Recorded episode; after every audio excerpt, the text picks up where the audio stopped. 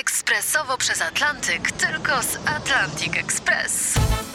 Z nami wyślesz co chcesz, kiedy chcesz, do kogo chcesz i to o 40% taniej. W Atlantic Express wysyłamy wszystko. 1 800 775 7363. Mienie przesiedleńcze, kontenery, paczki do Europy. Atlantic Express o 40% niższe ceny na wysyłki kontenerów, samochodów i paczek. Ekspresowo przez Atlantyk, tylko z Atlantic Express.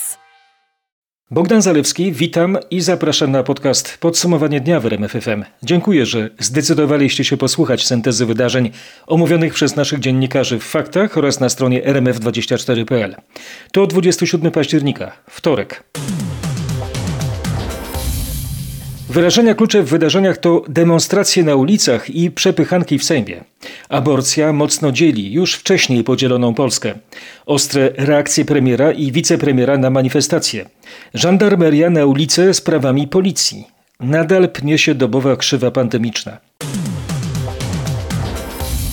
132 ofiary i aż 16 300 kolejnych przypadków koronawirusa potwierdzono w Polsce w ciągu ostatniej doby. To wniosek z raportu służb sanitarnych. To jest największy dobowy wzrost zarażeń od marca, czyli od początku epidemii w naszym kraju. Michał Dobrowicz pytał, co o tych danych mówią epidemiolodzy. Lekarze zwracają uwagę, że tak wysoki przyrost liczby zakażeń to efekt z jednej strony naszych zachowań jeszcze sprzed momentu wprowadzenia ostatnich obostrzeń, z drugiej, jak zauważa immunolog dr Paweł Grzesiowski, tego, że koronawirus coraz bardziej rozprzestrzenia się w rodzinach. A to jest coś, co bardzo trudno zatrzymać, bo mamy wielopunktowe zakażenia, zwykle po dwie, po trzy osoby w rodzinie, a nie wielkie epidemie, które łatwo jest wykryć, łatwiej jest zatrzymać. Rekordowo dużo, ponad 3,5 tysiąca nowych przypadków w ciągu ostatniej doby potwierdzono tylko na Mazowszu. Tu kolejne problemy pojawiają się w szpitalach. Planowe zabiegi wstrzymał już Mazowiecki Szpital Specjalistyczny w Ostrołęce. Dodatnie wyniki testu na koronawirusa ma tam duża część personelu. Lekarzy i pielęgniarek szuka teraz Wojewódzki Szpital Zespolony w Płocku. Zajęte są tam wszystkie łóżka dla osób z koronawirusem na intensywnej terapii i dlatego potrzebny jest dodatkowy personel, który mógłby się zaopiekować tymi pacjentami. Do epidemicznych przygotowań w polowych szpitalach, do aspektów gospodarczych, do sytuacji w szkolnictwie powrócę w dalszej części podsumowania dnia. A teraz inny temat, który niesamowicie rozpalił emocje w Polsce. We wtorek przed Sejmem w Warszawie, ale także na ulicach innych miast odbywały się kolejne protesty przeciwko decyzji Trybunału Konstytucyjnego w sprawie aborcji. To już szósty dzień takich wystąpień. Tak manifestację w Szczecinie po południu relacjonowała Aneta Łuczkowska. Czoło przemarszu jest już na miejscu, czyli przed pomnikiem Lecha Kaczyńskiego w Alei Wojska Polskiego.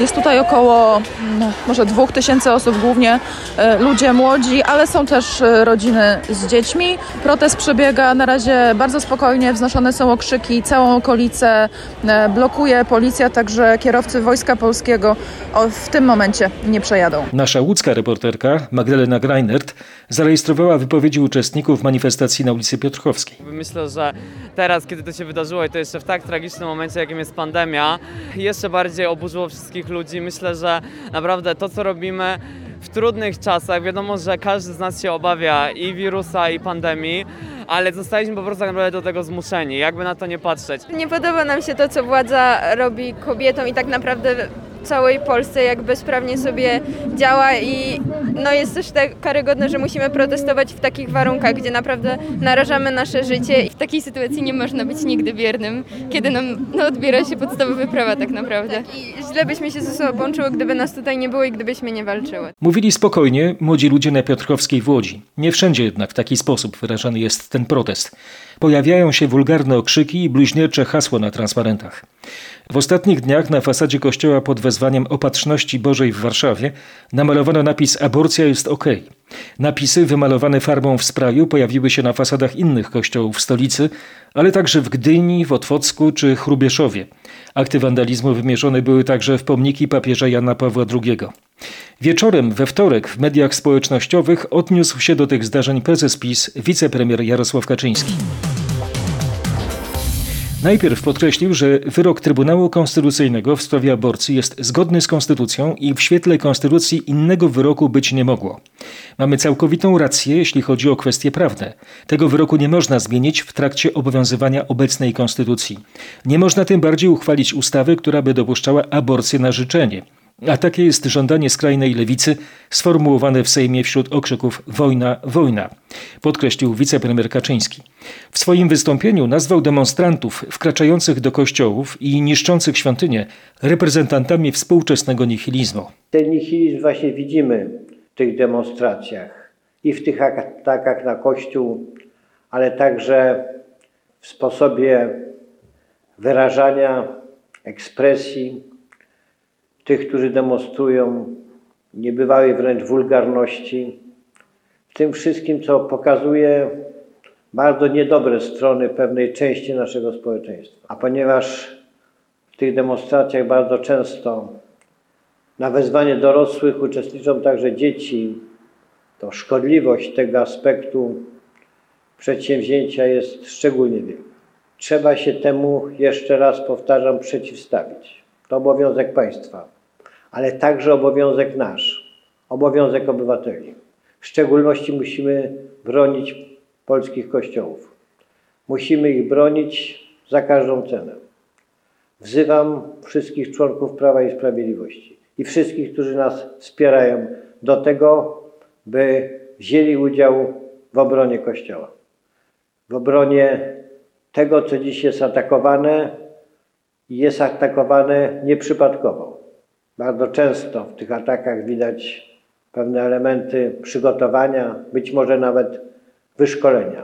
Ten atak jest atakiem, który ma zniszczyć Polskę, ma doprowadzić do triumfu sił, których władza w gruncie rzeczy zakończy historię narodu polskiego tak, jak dotąd go żeśmy postrzegali. Tego narodu, który jest naszym narodem, który mamy w naszych umysłach i w naszych sercach, który jest przedmiotem polskiego patriotyzmu. Apelował Jarosław Kaczyński. Na rmf24.pl możecie przeczytać reakcję przeciwników wicepremiera. Tytuł artykułu Kaczyński wypowiedział wojnę społeczeństwu. Opozycja krytykuje apel prezesa PiS.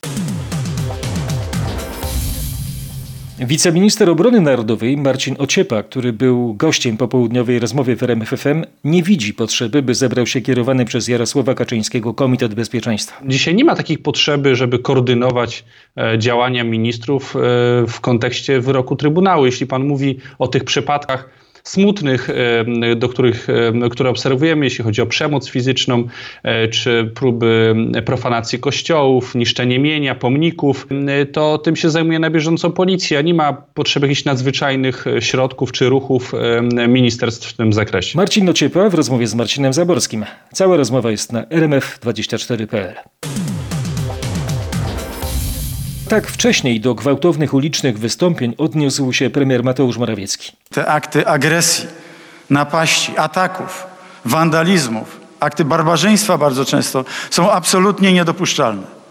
Nie zgadzam się, nie ma żadnego przyzwolenia na ataki na nasze świętości, na ludzi, na kościoły, na prawo do realizowania wartości przez innych. To groźba, że będą dokręcać śrubę, że będzie więcej policji i będzie bardziej brutalna. Odpowiadają premierowi organizatorki tych protestów w rozmowie z Pawłem Balinowskim. Nie dowierzają szefowi rządu. Mateusz Morawiecki apelował o uspokojenie sytuacji, zapowiadał też badania prenatalne dla wszystkich ciężarnych kobiet. Jego wystąpienie sugeruje jednak, że rząd nie zamierza zmieniać kursu w sprawie aborcji i łagodzić przepisów po orzeczeniu Trybunału. Potrzebujemy przede wszystkim namysłu i szacunku. Szacunku i zrozumienia dla kobiet, dla rodzin i potrzebujemy troski o dzieci. Apele premiera to mydlenie oczu. Chodzi o straszenie protestujących kobiet, mówi mi Marta Lempart, organizatorka demonstracji. Traktuję to jako bardzo poważną groźbę y, wyprowadzenia już nie tylko żandarmerii i wprowadzenia różnych obostrzeń e, z, z karami takimi, które być może mają mieć e, efekt mrożący. Być może kilka dni temu zrobiłoby to na ludziach wrażenie. Na pewno nie teraz i na pewno nie dzisiaj. Jak dodaje moja rozmówczyni, jutro protestujące kobiety zamierzają nie przychodzić do pracy. W piątek planowana jest duża demonstracja w Warszawie. Od jutra, czyli od środy, żandarmeria wojskowa zyska decyzją premiera Mateusza Morawieckiego uprawnienia policji. Żołnierze mają pomagać w ochronie bezpieczeństwa i porządku publicznego. Decyzja szefa rządu ma związek z gwałtownym wzrostem zachorowań na COVID-19 i będzie obowiązywała aż do odwołania stanu epidemii. Rządzący podkreślają, że to nie pierwsza taka sytuacja. Nasi dziennikarze zauważają jednak, że od momentu wybuchu w Polsce epidemii wojskowi nie mieli tak szerokich uprawnień. Przeczytajcie o tym na rmf24.pl. A teraz podsumowanie dnia w Sejmie. Chaos, krzyki, transparenty, tablice, w końcu wejście Straży Marszałkowskiej to sekwencja zdarzeń na sali obrad. Politycy pokłócili się o prawo do aborcji po orzeczeniu Trybunału Konstytucyjnego. Wydarzenia na Wiejskiej śledził Patryk Michalski. Sejmowe zamieszki zaczęły się od słów Ryszarda Terleckiego, który tak porównał błyskawice, symbol strajku kobiet. Na sali wśród posłów Lewicy i Platformy Obywatelskiej są posłowie, którzy mają maseczki ze znakami do złudzenia przypominającymi symbole Hitlerjugend. Jesus. Później na mównicę wyszła Joanna Szojring-Wielgus, a za nią pozostałe posłanki lewicy, które następnie otoczyły Jarosława Kaczyńskiego. Żądamy liberalizacji. Pani posłanki, proszę opuścić mównicę i schować te schować te plakaty. Ogłaszam przerwę i proszę Straż Marszałkowską o interwencję. Doszło do przepychanek opozycji ze Strażą Marszałkowską, która przez kilkadziesiąt minut chroniła prezesa PiSu i sejmowej mównicy. Z obrad zostali wykluczeni Klaudia Jachira i Sławomir Nitras. Odpowiedzialność za sytuację w kraju ponosi Kaczyński, mówił szef klubu Koalicji Obywatelskiej Cezary Tomczyk, który prezesa PiSu nazywa dyktatorem. Po ponad godzinnej przerwie Sejm kontynuował pracę. Z jedną z aktywnych uczestniczek zdarzeń na Wiejskiej rozmawiał wcześniej nasz dziennikarz w porannej rozmowie w RMFFM. Robert Mazurek zapytał posłankę lewicy Joannę Szojring-Wielgus o to, co dzieje się ostatnio na ulicach polskich miast w związku z aborcją. Posłuchajmy może e, tego, jak, e, jak przebiegała demonstracja choćby w Krakowie.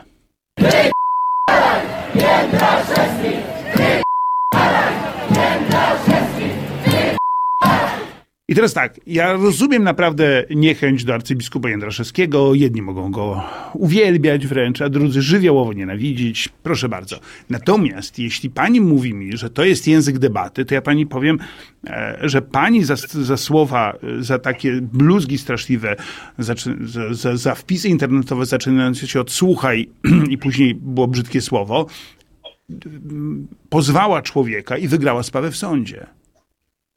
Sprawę, którą wygrałam w sądzie, wygrałam z byłym księdzem Jackiem Jędlarem i inną osobą prywatną, nie za bluzgi, tylko za to, że te osoby groziły śmiercią mi i mojej rodziny. To tak gwoli ścisłości. Ja czytałem te Natomiast... wpisy, wie pani, tam był stek nieprawdopodobnego bluzgu rzeczywiście. Obrzydliwy, to całkowita zgoda i słusznie, że pani wygrała. To akurat y, trudno się tutaj nie zgodzić. Tak, jeżeli ktoś grozi y, mi, mi, tym, że pozbawi mnie życia, to uważam, że w takiej sytuacji trzeba y, zgłaszać to na policję. I ja takich spraw mam dosyć dużo i one są w toku. I w momencie, kiedy ktoś mnie wyzywa... Ale mówiąc, pani poseł, pani poseł, tak? przypominam sobie, w 2016 roku był też strajk kobiet. I wtedy były zupełnie inne hasła. Wtedy krzyczano precz z dyktaturą mężczyzn, no w pani wydaniu precz z dyktaturą kobiet. Ale były okrzyki ani kroku dalej, miarka się przebrała, nie składamy parasolek. I to był język e, bardzo zdecydowanego protestu. Wszyscy wtedy widzieli, że coś się dzieje. A teraz słyszymy, ja nie jestem w stanie, proszę Państwa, wypikać własnych słów, więc Państwo sobie e,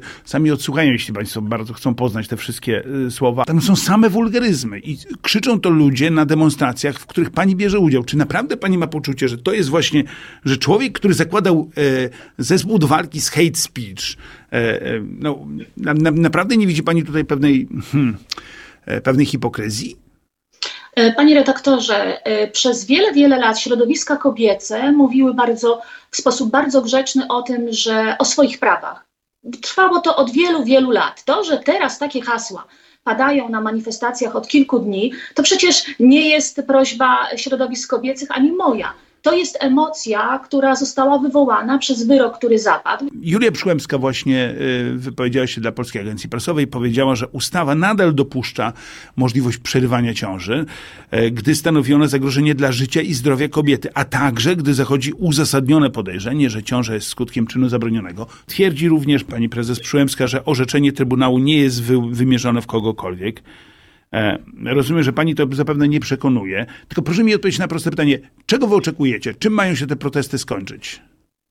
Prostych rzeczy. Po pierwsze, w piątek ogłosiłyśmy wspólnie ze Strajkiem Kobiet, z Federacją na Rzecz Planowania Rodziny, z aborcyjnym Dream Teamem i z dziełuchami inicja- założenie inicjatywy obywatelskiej, która będzie zbierała podpisy pod obywatelskim projektem e, dotyczącym liberalizacji prawa aborcyjnego. Ale słyszy pani, że to jest ogłosiłyśmy- niemożliwe w, zgo w zgodzie z obecną konstytucją. Zresztą w zgodzie z poprzednią, z tak zwaną małą konstytucją, to też było niemożliwe.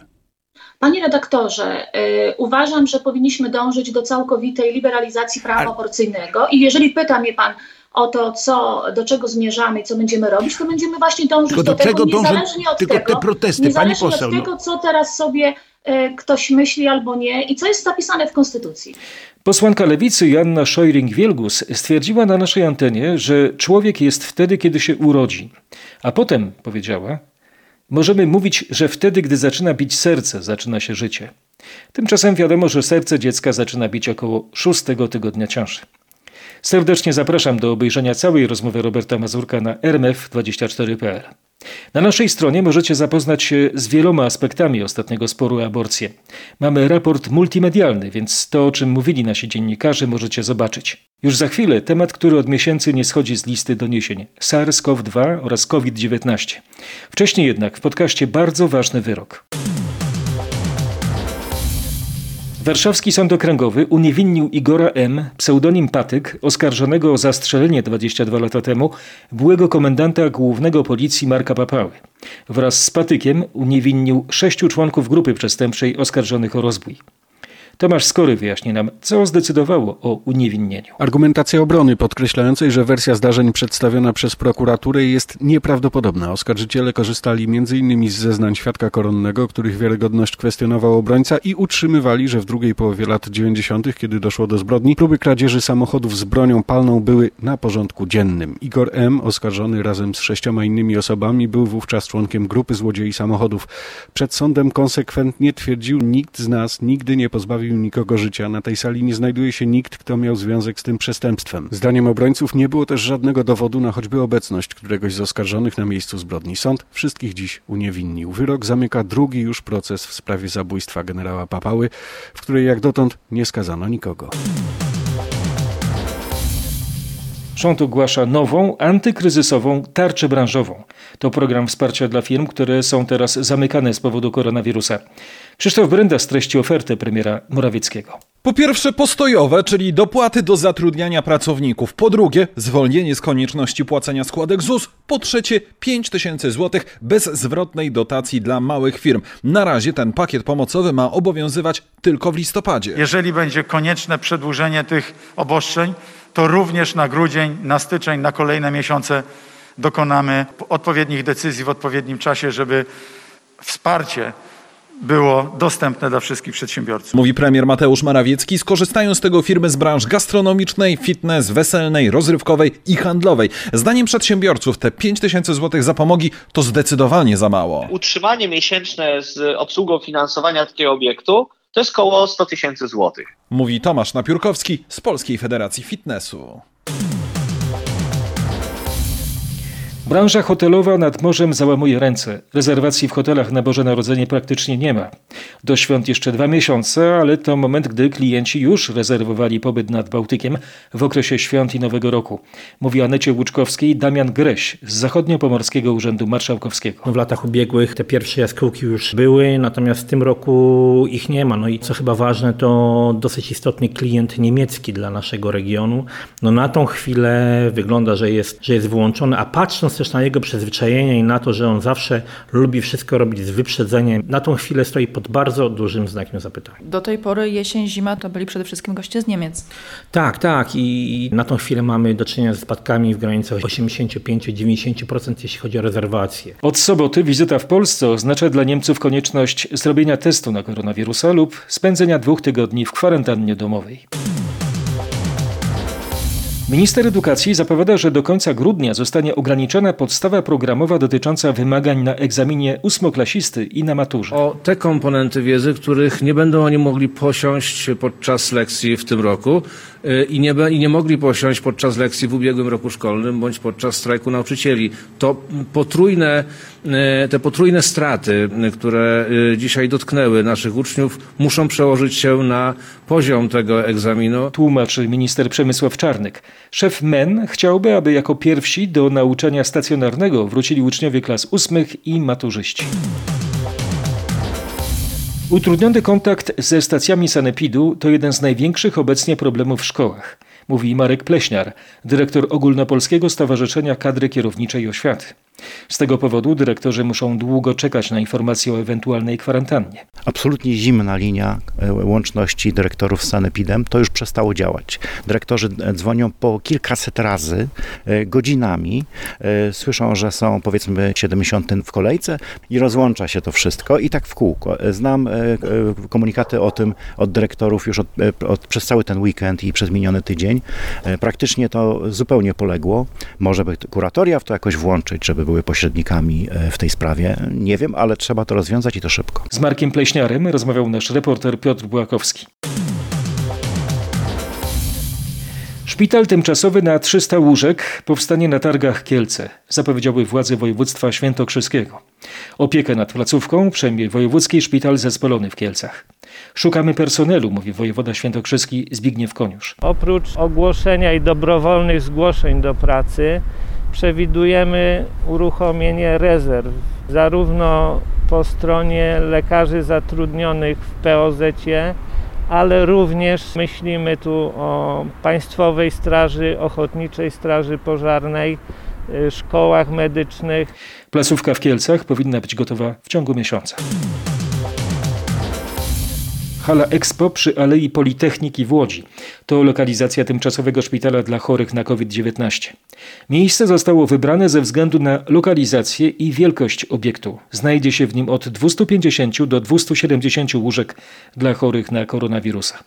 Zakomunikował Tobiasz Bocheński, wojewoda łódzki będzie ten szpital przyjmował tak zwanych pacjentów lekkich i średnich, to znaczy takich pacjentów, którzy nie będą wymagali opieki respiratorowej. Takich pacjentów będą przyjmowały inne szpitale covidowe na terenie Łodzi, jak i województwa.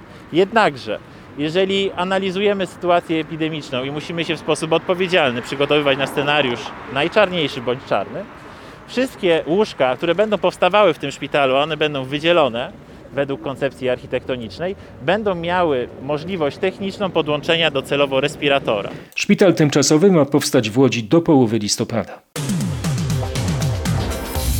Koronawirus paraliżuje pracę Beskidzkiego Centrum Onkologii w Bielsku Białej. Prawie 100 pracowników jest obecnie zakażonych. Anna Kropaczek dopytywała, jak to wpływa na leczenie pacjentów. Z informacji bielskiego magistratu wynika, że szpital jest w stanie zapewnić obsługę medyczną zaledwie jednej sali operacyjnej, a tylko na dziś planowanych było aż 17 zabiegów onkologicznych, w większości ratujących życie. Poza tym, że na koronawirusa choruje personel szpitala, w placówce przybywa pacjentów z dodatnim wynikiem testu. Jak poinformował Urząd Miasta, Beskidzkie Centrum Onkologii jest na skraju wydolności. Wiele wymazów na Lubelszczyźnie trzeba będzie pobrać ponownie. Powód? Przed weekendem przez kilka dni w niektórych lubelskich laboratoriach brakowało odczynników czy testów, więc utworzyła się kolejka. Ze względu na długi czas od pobrania materiału w wielu przypadkach nie nadaje się do badania. W konferencji wojewody lubelskiego uczestniczył Krzysztof Kot. Ile wymazów trzeba pobrać ponownie? Być może nawet setki nie były to przypadki odosobnione, zważywszy chociażby na fakt, że tysiąc wymazów przekazano na badanie do innego województwa, bo taki zrobił się zator. Wojewoda lubelski Lech Sprawka apeluje do lekarzy POZ, żeby na nowo zlecali pobranie wymazów, jeśli po kilku dniach wciąż w bazie nie ma wyniku. Dlatego, że jeżeli upłynęło 4-5 dni, to znaczy, że ta próbka była niediagnostyczna. Od weekendu działa koordynator na szczeblu wojewódzkim, który na bieżąco nadzoruje laboratoria i rozdziela dla nich pracę. Uzyskanie wyniku według założeń ma trwać maksymalnie 36 godzin od pobrania wymazu.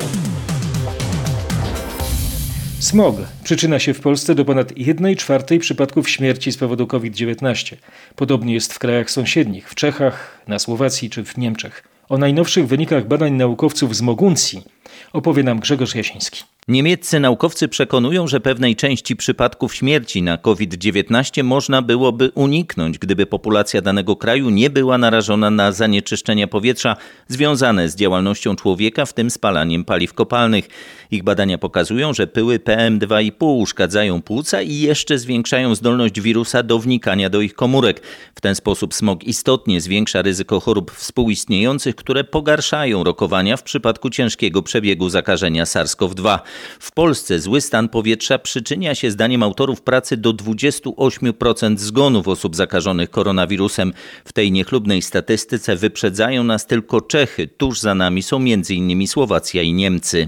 Zachęcam do zapoznania się z artykułem Grzegorza na rmf24.pl oraz z jego podcastem Naukowo rzecz ujmując na RMFON.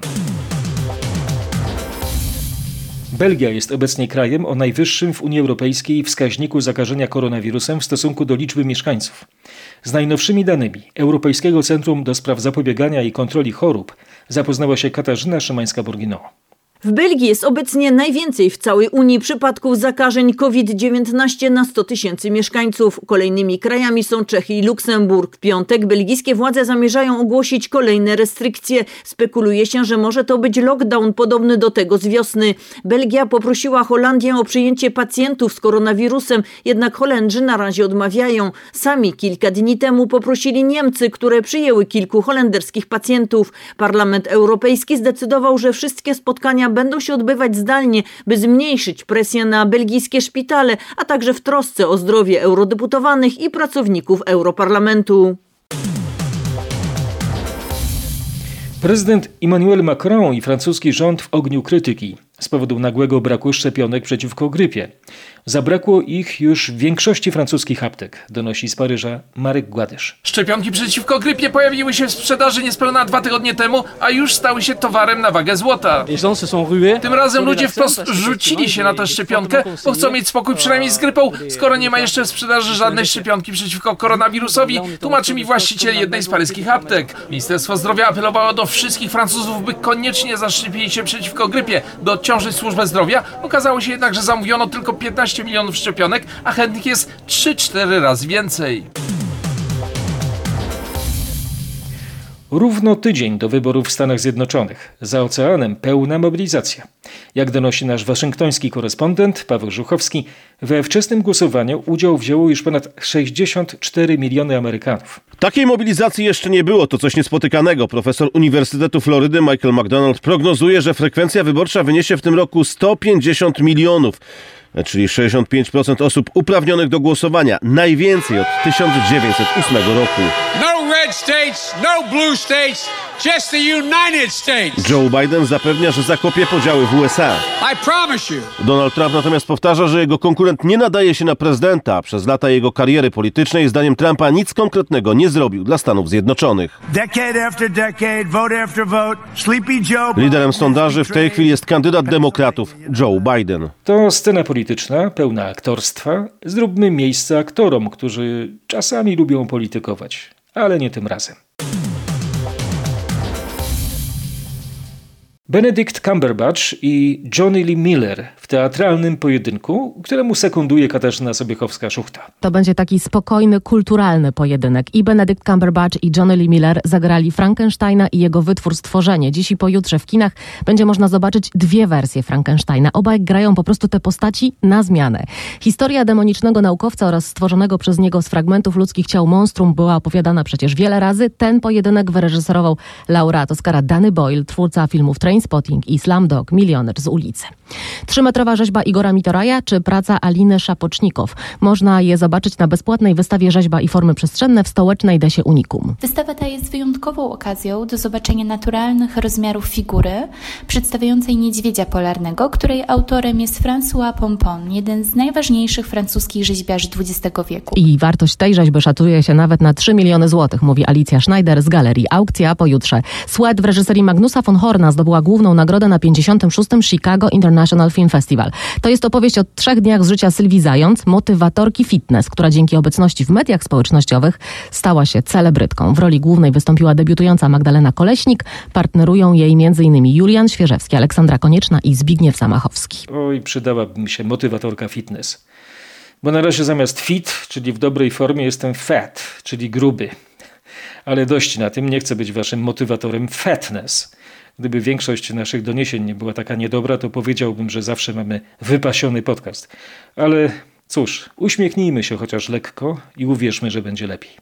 Nie obiecuję, ale się postaram. Razem z moimi koleżankami i kolegami z RMFFM i RMF24.pl. Bogdan Zalewski, w środę też tu będę. Bądźcie zdrowi.